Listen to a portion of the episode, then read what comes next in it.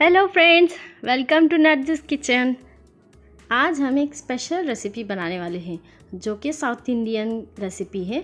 उसका नाम है रसम ये बहुत ही हेल्दी फ़ूड है। अब हम इसके प्रोसेस की ओर बढ़ते हैं। हमें सूखी मिर्ची ले लिया है, अदरक, लहसुन, धनिया और ज़ीरा, करी पत्ते कच्चा नारियल। काली मिर्च या फिर उसका पाउडर भी यूज़ कर सकते हैं। अब हम इसे अच्छे से ग्राइंड कर लेना है इस तरीके से। देखिए, आप मिक्सी में भी ग्राइंड कर सकते हैं, लेकिन इस तरीके से ग्राइंड करने से बहुत ही अच्छा टेस्ट मिलेगा। अब हम एक बाउल ले लेंगे, उसके अंदर टमाटर और इमली को डाल देंगे। अब हम थोड़ा सा हल्दी पाउडर थोड़ा सा नमक डाल के ढक के पाँच मिनट के लिए रख देंगे। देखिए, हमारे टमाटर गल चुके हैं, इसे अच्छे से मिक्स कर लेंगे। अब इसमें पानी डाल देंगे।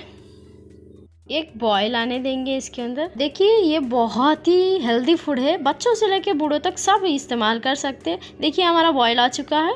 हमारा कुटा हुआ मसाला इसके अंदर ऐड कर देंगे। खाने के अंदर ना मिनिमम मंथली वंस तो इसे ऐड कर लेना है। बहुत ही हेल्दी फ़ूड है।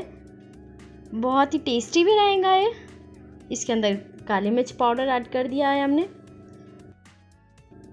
अब हम इसमें धनिया पत्ता डाल दिया है। इसे अच्छे से मिक्स कर लेंगे। मसालेदार रसम रेडी हो चुका है। अब हम इसमें तड़का लगाएँगे।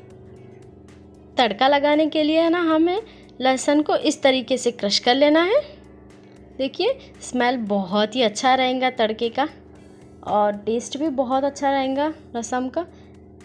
अब हम एक कढ़ाई ले लिया, उसके अंदर ऑयल ऐड कर दिया है। अब हमें क्रश किए हुए लहसुन डाल दिए, सूखी मिर्च और जो है ज़ीरा और उसी तरह राई भी डाल दिया है। अब हम इसमें थोड़ा सा हींग डाल देंगे।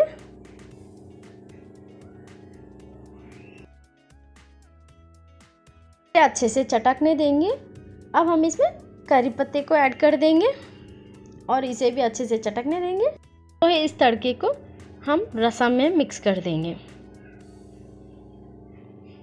देखिए कितनी खुशबू आ रही है। आप भी एक बार ज़रूर ट्राई कीजिएगा। बहुत ही हेल्दी फ़ूड है।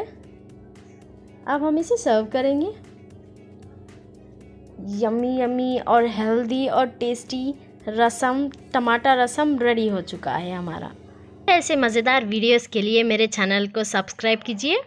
Thanks for watching